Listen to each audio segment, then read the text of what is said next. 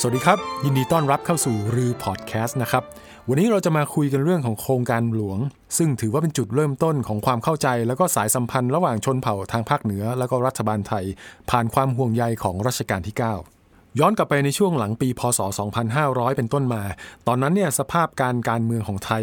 ได้พบกับภัยคอมมิวนิสต์ที่มีความเข้มข้นเป็นอย่างมากนะครับ ตอนนั้นรัฐบาลไทยของเราต้องประสบกับปัญหาในการรับมือกับวิกฤต เรียกได้ว่ารอบทิศของชายแดนไทยเลยครับ เพราะว่าประเทศไทยเนี่ยถือเป็นจุดศูนย์กลางของภูมิภาคเอเชียตะวันออกเฉียงใต้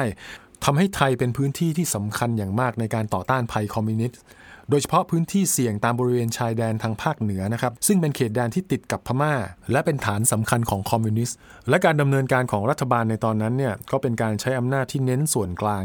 ทำให้บางครั้งรัฐก็เกิดการละเลยเรื่องที่อาจจะต้องใส่ใจ โดยเฉพาะอย่างยิ่งคือความเข้าใจต่อชนเผ่าทางภาคเหนือทำให้เกิดปัญหาคือรัฐเนี่ยตอบสนอง แล้วก็มองชนเผ่าเหล่านั้นเนี่ยด้วยมุมมองที่ไม่ถูกต้อง ด้วยเหตุนี้นะครับในหลวงรัชกาลที่ 9 ท่านจึงได้เสด็จพระราชดำเนินไปยังชนบทที่ห่างไกล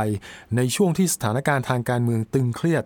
ซึ่งนอกจากจะเป็นการทรงงานในฐานะประมุขของประเทศแล้ว ในขณะเดียวกันนะครับ ยังทำให้พระองค์ทอดพระเนตรเห็นสภาพความเป็นจริงของชนบทไทย ซึ่งจะนำไปสู่การพัฒนาโครงการในพระราชดำริต่างๆ ในเวลาต่อมา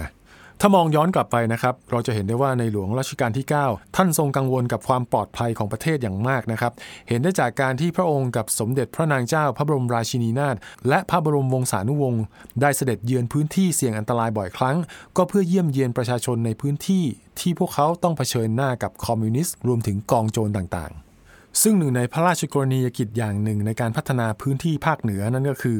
การยกเลิกการปลูกฝิ่น แล้วก็นำพืชชนิดอื่นเข้ามาทดแทน แต่ปัญหาก็คือชนเผ่าพื้นเมืองในตอนนั้นเนี่ยเขาปลูกฝิ่นกันมานาน เพราะฉะนั้นการที่จะไปยกเลิกห้ามไม่ให้เขาปลูกฝิ่นทันทีก็เลยเป็นเรื่องยาก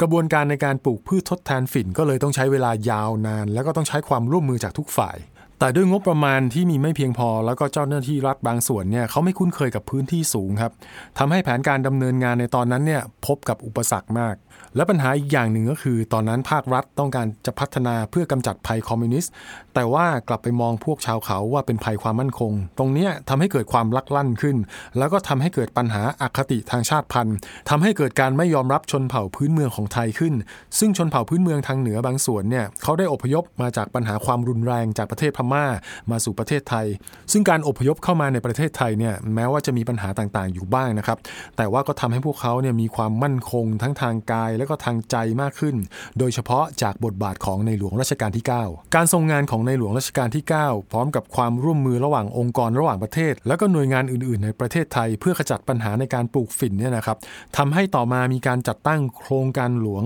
ซึ่งเป็นโครงการที่มุ่งพัฒนาความเป็นอยู่ของชนพื้นเมืองในบริเวณป่าเขา และปัญหาอีกอย่างหนึ่งนะครับ ก็คือตอนนั้นชนพื้นเมืองเนี่ยมักจะไม่ได้รับสัญชาติไทยจากรัฐ ซึ่งในหลวงรัชกาลที่ 9 ท่านก็ส่งมาแก้ปัญหาเหล่านี้ เพราะว่าท่านมองว่ามีชาวแม้วแค่ไม่กี่คนเท่านั้นที่เป็นพวกคอมมิวนิสต์ถ้าเกิดว่าเราไม่สนใจเขาทั้งหมดเลย หรือทำผิดพลาดไปเนี่ยชาวเขาทั้งเผ่าก็อาจจะกลายเป็นคอมมิวนิสต์แล้วก็ก่อปัญหาไม่สิ้นสุดต่อไป เพราะฉะนั้นเราก็เลยได้เห็นแนวทางการพัฒนาใหม่ ๆ ในตอนนั้นนะครับโดยเฉพาะแนวคิดระเบิดจากข้างใน ซึ่งเป็นพระราชดำริของในหลวงรัชกาลที่ 9 ที่จะเน้นสร้างความแข็งแกร่งจากภายในชุมชน ซึ่งปัญหาการไม่ได้รับสัญชาติไทยของกลุ่มชาวเขาเนี่ยอดีตผู้นำกลุ่มชาติพันธุ์อย่างซาเจมอโปกู ผู้นำชาวบ้านผาหมีได้เล่าว่า ในสมัยนั้นเนี่ยชาวเขาเขาไม่มีสัญชาติไปไหนก็ลำบาก พวกชาวเขากลุ่มชาติพันธุ์เขาก็เลยมาขอสัญชาติจากในหลวงรัชกาลที่ 9 จากการที่ท่านเสด็จไปยังพื้นที่ เมื่อท่านทรงรับทราบปัญหาและเสด็จกลับไป จากนั้นมานะครับไม่ถึง 2 เดือน ท่านก็เสด็จมาอีกครั้ง พร้อมกับนำเหรียญมาพระราชทานให้กับชาวเขา ซึ่งเหรียญเหล่านั้นนะครับก็ได้มีการต่อโค้ดหมายเลขประจำเหรียญแทนบัตรประชาชนทำให้กลุ่มชาติพันธุ์เหล่านั้นเนี่ยนะครับเกิดความมั่นคง มีความปลอดภัยทั้งกายและใจ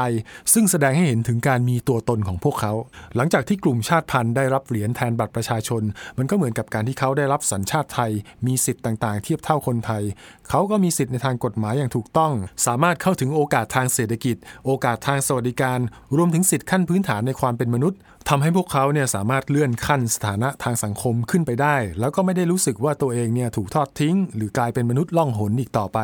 ซึ่งส่วนนี้นะครับเราไม่อาจปฏิเสธได้ว่ามาจากบทบาทของในหลวงรัชกาลที่ 9 ในการมีส่วนช่วยผลักดันให้เกิดการปรับความเข้าใจต่อชนเผ่าทางภาคเหนือ และจากการดำเนินงานของโครงการหลวงมาจนถึงพศ 2551 นะครับ มหาวิทยาลัยเกษตรศาสตร์ได้ประเมินว่า โครงการหลวงเนี่ยได้สร้างผลประโยชน์ในเชิงเศรษฐกิจไปแล้วทั้งสิ้นราว 1.6 หมื่นล้านเหรียญสหรัฐ แล้วก็ทำให้ประชาชนในชนบทกว่า 7 ล้านคนได้รับประโยชน์ ทั้งหมดทั้งมวลนี้นะครับได้ทำให้ชนเผ่าทางภาคเหนือของไทย ได้รับการยอมรับจากรัฐบาลไทย แล้วก็อาศัยอยู่ร่วมกันได้อย่างสันติ ผ่านบทบาทของในหลวงรัชกาลที่ 9 ผู้ซึ่งเป็นเสมือนบุรุษในตำนาน ดังเช่นเรื่องเล่าของชาวกะเหรี่ยงที่เล่าต่อๆกันมาว่า เมื่อพระเจ้าจากไปกะเหรี่ยงกลายเป็นทาสของพม่า กลายเป็นลูกของป่า และลูกหลานของความยากจน กระจัดกระจายอยู่ทุกหนแห่ง คนพม่าใช้แรงงานพวกเขาอย่างหนัก จนเขาล้มตายในป่า หรือไม่ก็มัดเขาไพร่หลังและตีด้วยแส้สักวันหนึ่งจะมีผู้มากอบกู้ชนเผ่า ให้พ้นจากการถูกกดขี่และความยากไร้ เมื่อถึงเวลานั้นแผ่นดินจะร่มเย็น